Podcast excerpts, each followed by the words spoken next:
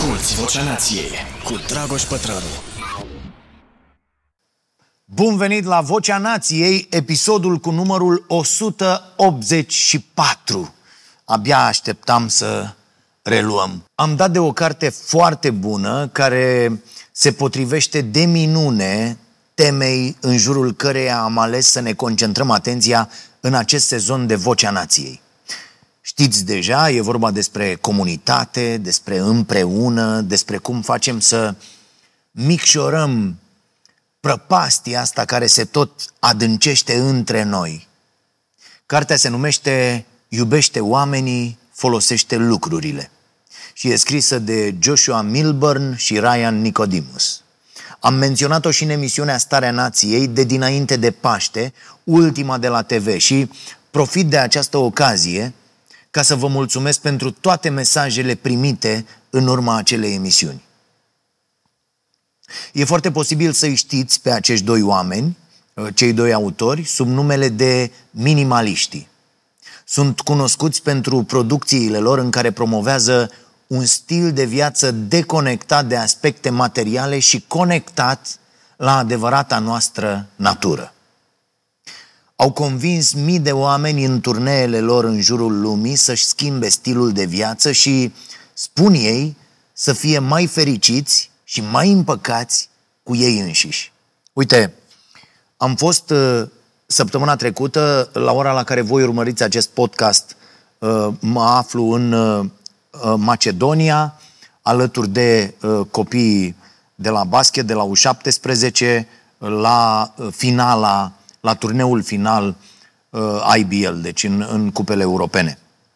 Cu o săptămână în urmă am fost la Sibiu și la un moment dat a venit la mine un uh, uh, părinte, uh, era și fetița lui cu el și omul a venit și a zis, domne, uh, știu că aveți emisiune cu politică, cu nu mă interesează acele aspecte, dar vreau să vă spun că uh, uh, mi-ați schimbat felul în care văd lumea și uh, urmează să-mi schimb și eu stilul de viață cu totul. Și vreau să vă mulțumesc pentru asta uh, acum. Și uh, uh, uh, sentimentul este extraordinar, ceea ce simți atunci când cineva îți spune asta.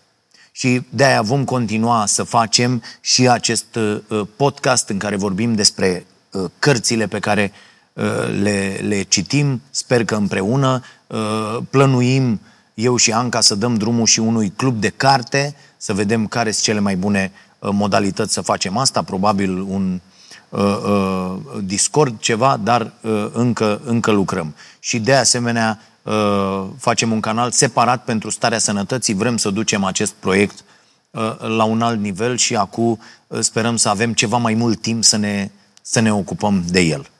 Deci Vă mulțumesc pentru că sunteți și pentru că ne susțineți activitatea. Uh, dacă ați ridicat un pic din sprâncene uh, când am vorbit despre minimalism, vă înțeleg. Dacă aș fi auzit de oamenii ăștia fără să citesc și cartea, aș fi zis că sunt unii care din uh, postura asta a unora care au prea mult, vin și le dau altora lecții despre cum să trăiască cu puțin. Dar după ce le afli poveștile de viață, îți dai seama că nu e deloc așa. Amândoi provin din familii extrem de sărace, cu violență, cu dependențe. Sunt oameni care mm, au avut nimic înainte să aibă prea mult. Așa aș uh, spune. Iar din acest loc unic, în care doar câteva excepții au norocul să ajungă, au dobândit o perspectivă care merită măcar ascultată. De multe ori, tendința asta de a acumula în exces după o perioadă lungă în care n-ai avut, este o reacție a creierului cu care nu te poți lupta. E, e ca un fel de mecanism de apărare, dacă vreți. Povesteam despre asta, mi-aduc aminte și cu Valeriu Nicolae, la o întâlnire de acum ceva timp de la Cafeneaua Nației. Ă, ă, teoriile despre amânarea recompensei și alte lecții de economisire nu funcționează atât de simplu dacă sărăcia și-a lăsat deja o amprentă adâncă asupra comportamentului tău. După ce ai trăit o copilărie cu tot felul de lipsuri, dacă se întâmplă să ai norocul să ajungi să fii bine vreodată, o să fie foarte greu să-ți convingi cimpanzeul, despre care vorbește profesorul Steve Peters, că e gata, domne, pericolul a trecut, ești bine acum. O să ai ce mânca mâine, nu e nevoie să faci provizii, nu trebuie să acumulezi tot timpul mai mult din lucrurile la care ai acces. Nu, o să vrei tot și o să vrei atunci, pe loc, ca să compensezi pentru toți anii în care n-ai avut. Știu că e foarte greu de înțeles dacă n-ai trecut prin așa ceva sau dacă n-ai avut în familie sau măcar aproape de tine oameni în astfel de situații. Dacă nu te-ai expus la poveștile de viață ale altora. De asta cred că perspectiva acestor doi oameni merită ascultată sau citită. Cei doi minimaliști au uh, împreună un podcast susținut de ascultători, unde, bineînțeles, nu există reclame. Pentru că nu e așa, cine vrea să se asocieze cu tine când tu înveți pe oameni cum să consume mai puțin sau mai responsabil și cum să fie mai fericiți fără să cheltuiască bani aiurea. E o problemă pe care o avem și noi aici la Starea Nației de multe ori. Uh, și uneori episoadele lor încep așa. Acest episod nu vă este adus de nimeni pentru că reclamele sunt de rahat. Știm foarte bine cât de greu e să găsești oameni care să vrea să te susțină sau să găsești oameni cu care să vrei tu, cel ce creează un anumit conținut, să te asociezi. Când în proiectul tău vorbești despre binele oamenilor, despre Mm, binele lor în calitate de cetățeni, nu de consumatori. De asta vă sunt atât de recunoscător vouă, celor care ne urmăriți, pentru toată susținerea voastră și le sunt recunoscător membrilor abonați ai comunității noastre cu care am ședință în fiecare luni de la ora 19, pentru că așa e când ai investitori, nu? Trebuie să răspunzi în fața lor. Așa că mă prezint frumos în fiecare luni, cu o plăcere nebună și răspund la orice vor ei să știe. Învățăm împreună foarte multe. Uh, unii despre alții și unii de la alții. Vă așteptăm acolo dacă vreți să faceți parte din tribul nostru. Și le sunt foarte recunoscători și prietenilor noștri de la Server Config. Bing Bang, v-ați prins moment publicitar. Uh, prietenii noștri de la Server Config cu care am încheiat un parteneriat de care ne bucurăm în mod real știind că nu contribuim la un consumerism cu orice preț, ci din contră, că punem umărul la o economie circulară. Orice astfel de gest contează. O economie în care nu mai aruncăm, ci reparăm și refolosim. V-am mai spus despre produsul lor Best Buy din această perioadă, o stație grafică de la Apple, uh, extrem de rară și puternică, pe care dacă ar fi să o cumpărați de nouă, ar costa nu dublu, ci un pic mai mult decât dublu. E o ofertă excelentă, vă lăsăm în descriere linkul către această stație grafică aflată acum în oferta lor, cu toate specificațiile de care aveți nevoie. Vă reamintesc că pe lângă produsele refurbished, care sunt de cea mai bună calitate și au garanție, și știți deja că pot să confirm asta din proprie experiență, oamenii de la Server Config au și un magazin cu produse second hand. E vorba despre produse care au mici probleme estetice, dar care funcționează foarte bine. Pe site-ul serverliniuțăconfig.ro slash outlet, pe care îl găsiți și în descrierea acestui clip, găsiți astfel de produse la aceeași performanță cu un produs refurbished, dar la un preț și mai mic. Iar diferențele de preț chiar sunt substanțiale. Vă lăsăm în descriere și un link unde găsiți explicații despre diferențele dintre produsele refurbished și produsele second hand. Ok. Să renunți la obsesia asta de a avea doar lucruri noi e tot o formă de minimalism până la urmă. Cartea de la care am pornit discuția de astăzi este despre minimalism. Dar, de fapt, e despre mai mult de atât.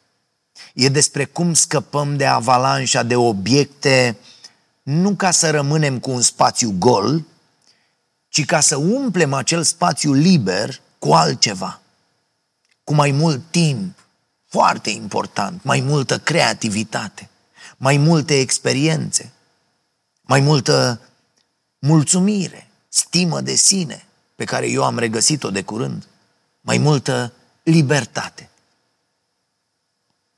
Nu e vorba doar despre cum să vă faceți ordine prin casă. Da, totul începe cu excesul de obiecte. Dar apoi, odată ce aveți mai puțin, important e cum faceți loc pentru lucrurile potrivite. Și nu, atenție, scopul nu e să ne întoarcem în peșteri, așa cum cred unii dintre oameni când aud critici la adresa capitalismului și la adresa acestui consumerism nebun. Scopul este să învățăm să trăim mai bine în lumea asta în care, deși avem de toate, bunăstarea noastră tot scade. Iar ăsta poate părea un paradox dacă ai crescut crezând teoriile care spun că bunăstarea vine dintr-un consum tot mai mare. Cu atât de multe lucruri în jurul nostru, potrivit teoriilor economice, ar trebui să fim cei mai fericiți. Dar nu suntem. Ceva nu e în regulă. Da, sigur, avem nevoie de foarte multe lucruri ca să trăim. Foarte multe lucruri ne ușurează viața, ne fac fericiți. Problema e că dacă te uiți în jur, pare că oamenii sunt mai nefericiți ca niciodată, deși sunt înconjurați de tot ce și-ar putea dori. Iar studiile arată că suntem mai anxioși, mai deprimați, mai copleșiți de ceea ce se întâmplă, mai speriați, mai nervoși. Toate astea în timp ce facem upgrade la următorul telefon, în timp ce ne comandăm șapte perechi de pantofi de culori diferite și așa mai departe. Cum se zice, cheltuim bani pe care nu-i avem ca să cumpărăm lucruri de care nu avem nevoie pentru a impresiona oameni de care nu ne place. Cam asta e. Ăsta e altarul consumerismului. Uite, vă propun acest exercițiu. Dacă sunteți acasă acum, uitați-vă în jurul vostru și înregistrați așa cu ochii minții, în mod serios, ceea ce vedeți. Câte obiecte sunt în jurul vostru? Pe câte dintre ele le folosiți? Frecvent. Tot ce deținem în prezent poate fi pus în trei categorii, zic autorii acestei cărți. Avem așa, lucruri esențiale, precum mâncarea, un adăpost sau haine. Două dulapuri de pantofi, cum? nu. Ok. Apoi, lucruri neesențiale, adică acele lucruri de care nu avem neapărat nevoie, dar care aduc totuși ceva valoare în viețile noastre și na, ne place să le avem. De exemplu, m- tot felul de suvenire cumpărate din locurile pe care le-am uh, vizitat sau uh, rafturile pentru cărți. Ăsta e un exemplu folosit de, de autor. Uh, dacă n-ai nevoie în munca ta de cărțile pe care le citești, sunt slabe șanse să mai deschizi vreodată o carte pe care deja ai citit-o. Asta dacă nu e vorba de vreo carte care să-ți fi plăcut foarte mult și să vrei să o mai răsfoiești din când în când și să revii asupra ideilor pe care le-ai subliniat pe acolo, cum fac eu tot timpul și mereu dau la o parte cărțile la care nu mai umblu și vin alte cărți în locul lor. Mulți oameni au o bibliotecă frumos aranjată, de care nu se ating vreodată, dar care arată bine și, na, mai ales în conferințele de pe Zoom, în timpul pandemiei s-a vorbit despre asta, s-au făcut multe glume, biblioteca devenise fundalul universal. Parcă trăiam cu toții într-o mare librărie. Ați văzut, nu? Pe de altă parte, există unele cărți pe care le păstrezi, deși nu ți-au plăcut și ai surpriza să le deschizi niște ani mai târziu și să-ți placă. Sigur că nu s-a schimbat nimic în carte. Te-ai schimbat tu. Și de multe ori înseamnă că ai evoluat. Am mai povestit despre asta aici. Nu doar că ești alt om cu fiecare carte citită, dar ești alt om cu fiecare pagină pe care o citești. Iar ultima categorie de lucruri pe care autorii o menționează este categoria de gunoaie. Pur și simplu gunoaie. Da, din, pe, din păcate, foarte multe dintre lucrurile pe care le deținem intră în această categorie. Sunt lucruri care n-au niciun scop, n-au absolut nicio valoare, dar ne umplem casele cu ele. Sigur, deja aveți în minte câteva astfel de obiecte la care nu vreți nici cum să renunțați, dar pe care nu le folosiți niciodată. Haideți, recunoașteți că doar suntem aici între noi. Că și eu am destule, foarte multe, mult prea multe. Cred că am avut o șansă unică să observăm mai clar toate categoriile astea în pandemie. Oamenii care au petrecut mult timp în case au început să-și observe mai clar micile posesiuni. Și au mai văzut ceva important, zic autorii cărții. Au văzut că nu poți să dai la schimb conserve de porumb și provizii pentru sprijinul și încrederea unei comunități iubitoare. E adevărat, pare că a trecut cumva pandemia asta fără să fi tras noi foarte multe învățături din ea. Dar pentru mulți oameni s-a schimbat totuși ceva. Mulți au învățat o lecție foarte importantă.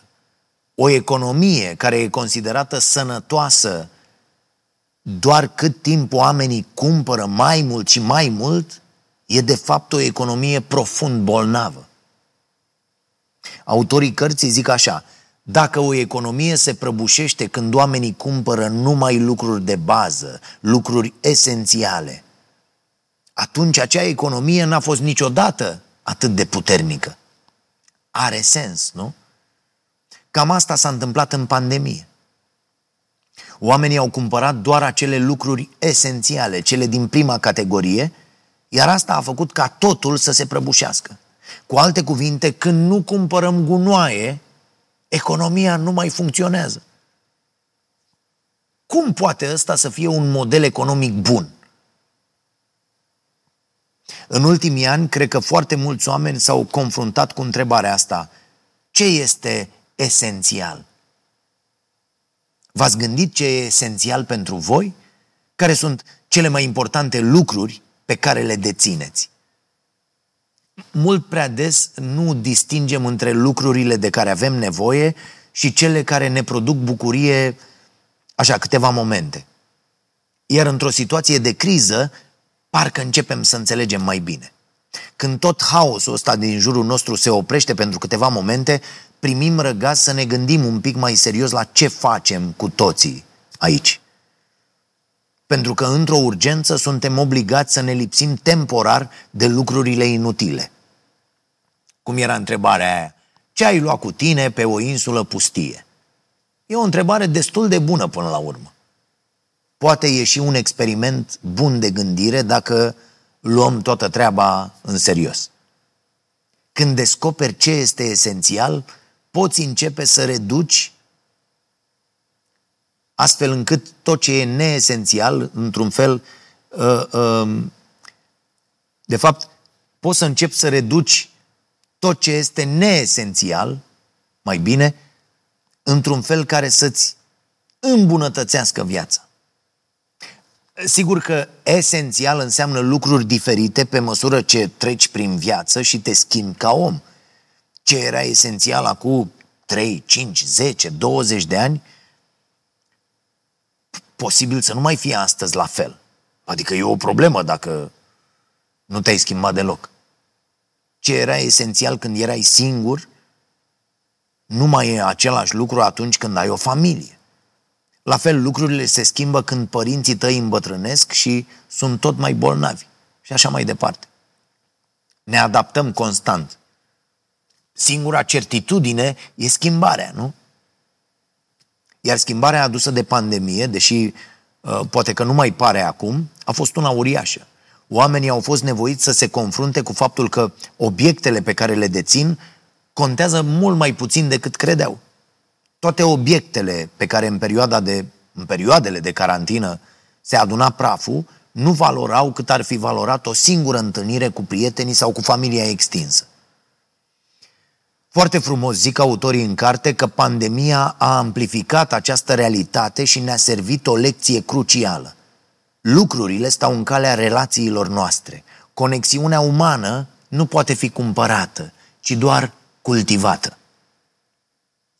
Așa că scopul acestei cărți este să-i ajute pe oameni să rezolve dezordinea exterioară înainte de a privi în interior și a se adresa dezordinii psihologice și celei emoționale. Un fel de ghid pentru viața de zi cu zi. Unul care ne învață cum să nu ne mai întoarcem la normalitatea de dinainte de pandemie, ci să construim o normalitate nouă. O normalitate în care să simplificăm totul. Cel mai bun moment de a simplifica a fost cu un deceniu în urmă, zic autorii, referindu-se la criza din 2008. Deja un deceniu și jumătate. Al doilea moment bun este acum. De ce acum?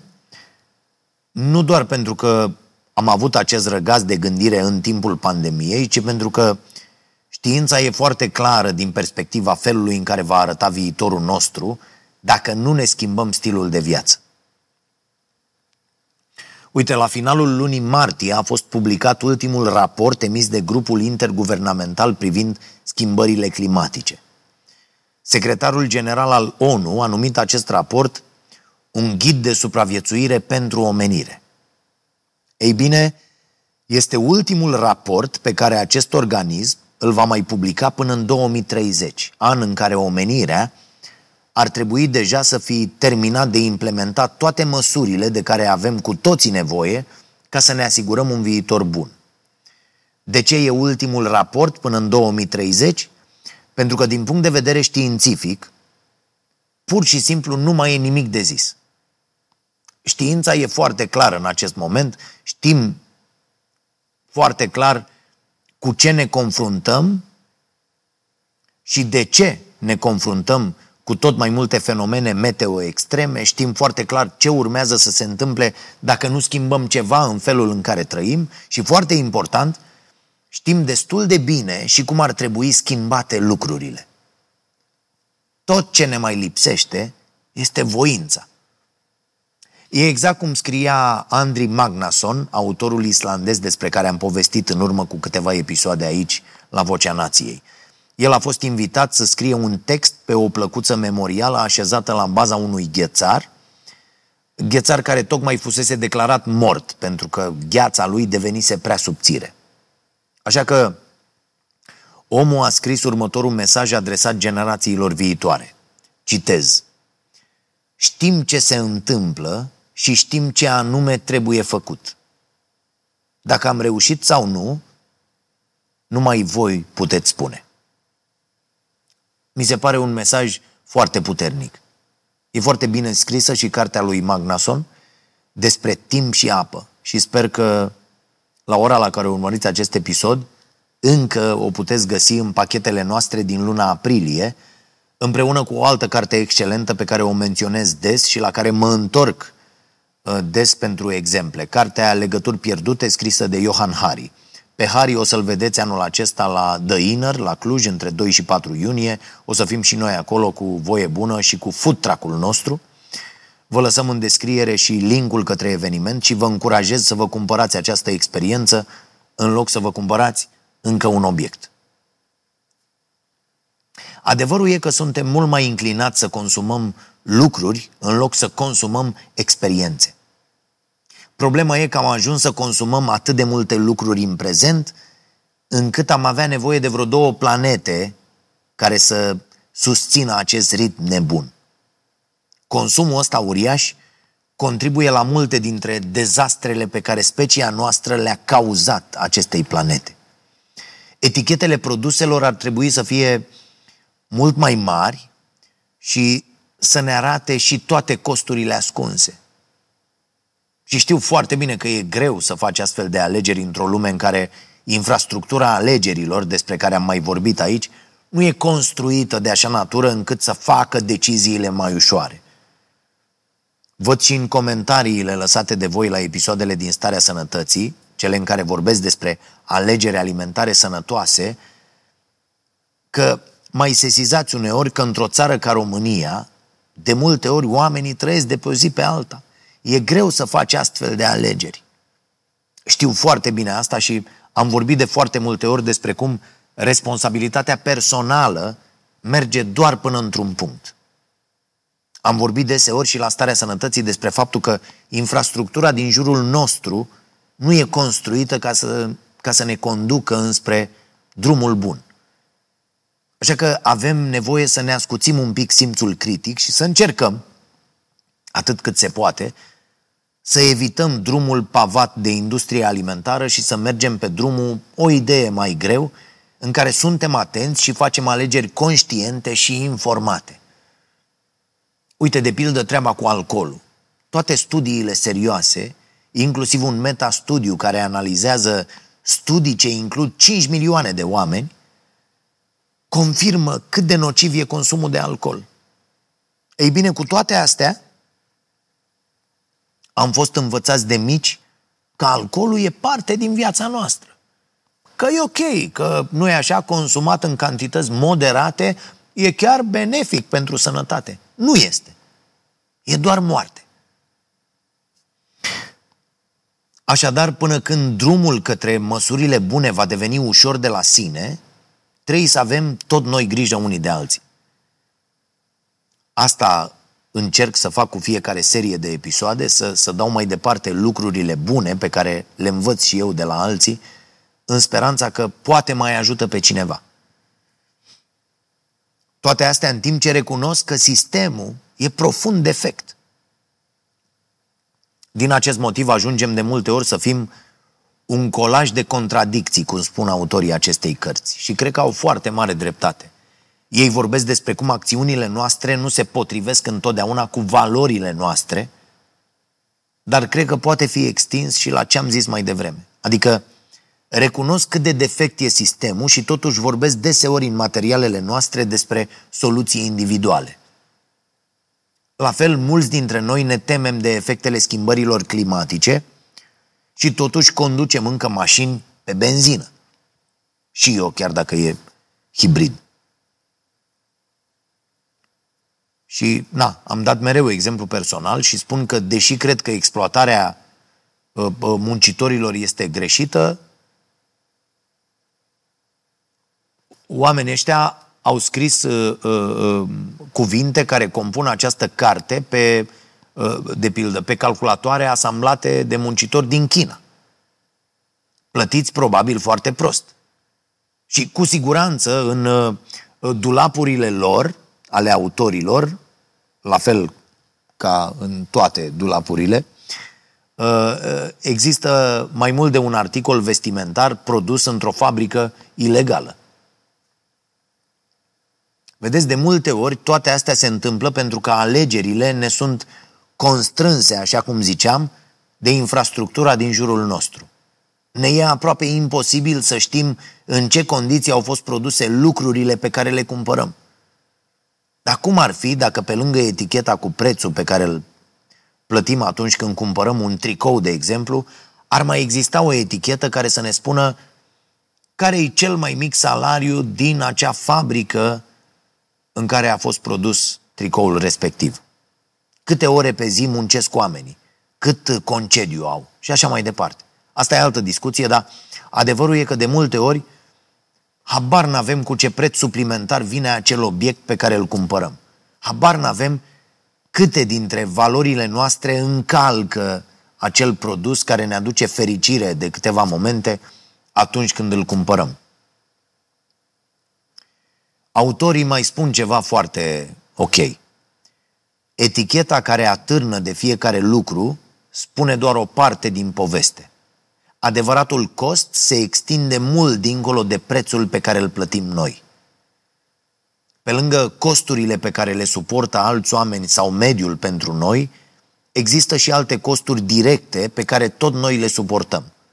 faptul că depozităm acel lucru în casa noastră, că îl întreținem, că îl curățăm, spălăm, protejăm și așa mai departe. Toate astea au un cost pe care îl vom suporta pe toată perioada în care vom deține acel obiect. Interesant, nu? Cu alte cuvinte, atunci când cumpărăm ceva, trebuie să fim conștienți că prețul plătit nu e doar cel pe care îl scoatem din buzunar în acel moment când facem achiziția, ci că există prețul plătit de alți oameni și de mediu. Iar apoi că există niște plăți viitoare pe care le vom suporta noi, cumpărătorii, pe întreaga durată de viață a produsului. Din fericire, durata de viață nu e prea mare pentru că au grijă producătorii de asta. Uh, se numește obsolescență și am tot vorbit despre ea. V-am recomandat de multe ori cartea lui Serge Latouche, Deteriorare programată. E tradusă și la noi, la Seneca. E nevoie, deci, să alegem cu mult mai multă intenție ce fel de obiecte vrem să aducem în viețile noastre. Uite, de exemplu, la nivel global, se aruncă anual 92 de milioane de tone de haine. 92 de milioane de tone. Vă puteți imagina această cantitate? Apoi, când vine vorba despre jucăriile copiilor, soluția, uh, uh, soluția, situația este dezastruoasă. Autorii dau exemplul copiilor americani care, deși reprezintă 3% din populația globului, dețin 40% dintre jucăriile lumii. Cum vi se pare? Sigur că există foarte multe lucruri de care avem nevoie. Există lucruri care au adus cândva bucurie în viața noastră. Dar sunt mult mai multe cele care astăzi pur și simplu nu mai au niciun rol.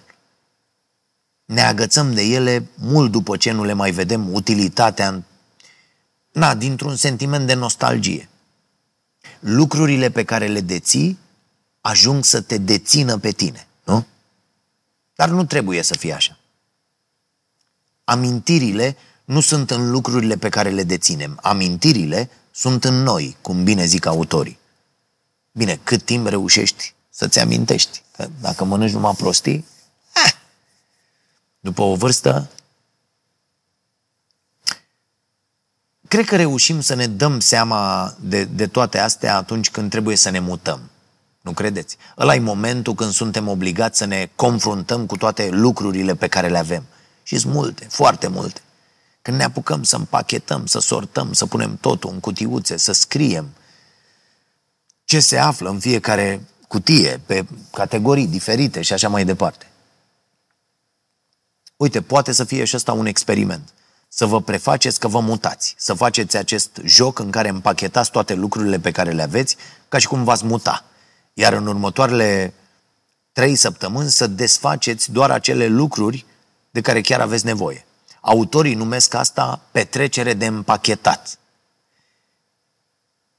Uh, iar dacă să împachetați toată casa vi se pare prea mult, puteți să faceți o astfel de acțiune doar pentru o anumită cameră. În experimentele făcute de autori cu alți oameni, mulți participanți au ales la finalul acelor acțiuni să doneze sau să vândă mare parte dintre lucrurile pe care le dețineau. Sunt foarte multe povești reale în carte, povești foarte bune de viață. Uh, cu treaba asta în minte, uh, scuze, mai beau un pic de ceai.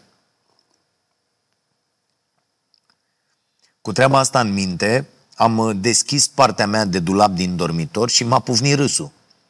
Pentru că eu nu cred că folosesc 20% dintre lucrurile de acolo. Ba, uh, uh, chiar mai zic, prieten bun, bă, tu te îmbraci cam la fel, așa, tot timpul, cu aceleași haine. Când faci experimentul ăsta și vezi cum lucrurile chiar ajung să te dețină ele pe tine, parcă îți vine așa să spui niște întrebări mai serioase când faci cumpărături. Și sfatul autorilor este ca înainte de orice achiziție să ne punem șase întrebări. Pentru cine cumpăr acest lucru? Adică lucrurile pe care le deținem spun lumii cine suntem, nu?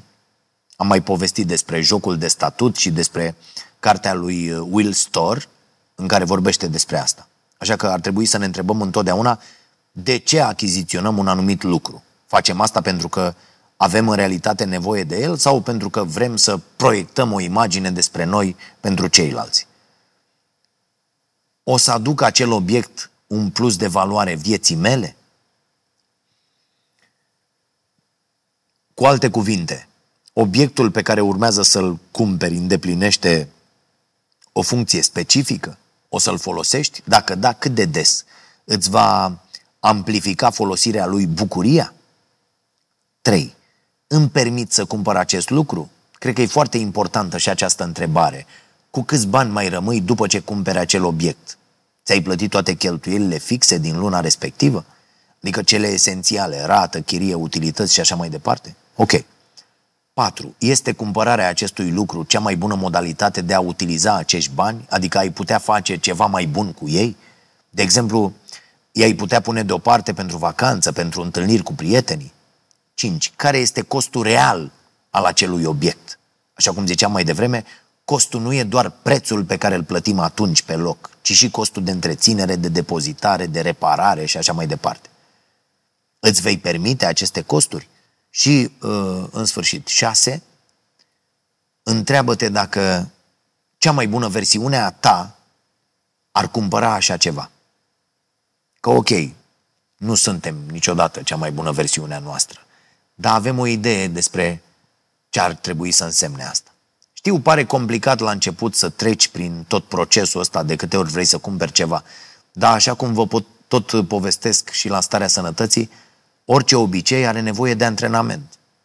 Pofta de salată verde vine în timp dacă îți obișnuiești papilele cu frunze. Orice lucru devine ușor în timp. Lucrul ăla nu... De fapt, nu lucrul ăla devine mai ușor. Tu devii mai bun în, în a-l face, nu? Dar disconfortul ăla inițial, resimțit pentru o perioadă de timp, mai scurtă sau mai lungă, disconfortul ăla e necesar. Nu putem scăpa de el. Și uneori e chiar util. Minimalismul începe așadar cu lucrurile, dar nu se termină aici. Pentru că nu consumul în sine e problema, ci consumul nesăbuit. Cu toții avem nevoie de lucruri și cu toții vom consuma în continuare. Nu se pune problema să nu mai consumăm. Cheia însă e să deținem cantitatea adecvată de obiecte și să facem loc în viețile noastre pentru mai multe experiențe importante. Și dacă vă displace cuvântul ăsta minimalism, pentru că sună prea radical sau pentru că sună deja prea comun pentru unii, atunci puteți folosi orice isp vă sună bine și care se încadrează în acest scop. De exemplu, intenționalism. Mi se pare un cuvânt foarte bun, că tot am vorbit atât de mult despre atenție cu intenție. Oricum ați alege să-i spuneți, esența e să învățați cum să trăiți în mod conștient, cum să alegeți cu intenție pentru ce sau pentru cine faceți loc în viața voastră. Iar când o să faceți asta, când o să trăiți în mod conștient, o să vă dați seama că mult mai important decât să ai multe lucruri, e să ai oameni în jur. Nu neapărat mulți, ci buni. Oameni cu care să împărtășești valori comune. Atenție, valori, nu convingeri. E o mare diferență aici. Bun. Vă las cu asta. Vă doresc să puneți în, în aplicare acest intenționalism. Să alegeți cu intenție pentru ce sau pentru cine faceți loc în viețile voastre. Și, desigur, vă doresc să vă fie bine. Și apoi, dacă puteți, să le faceți bine și celor din jur.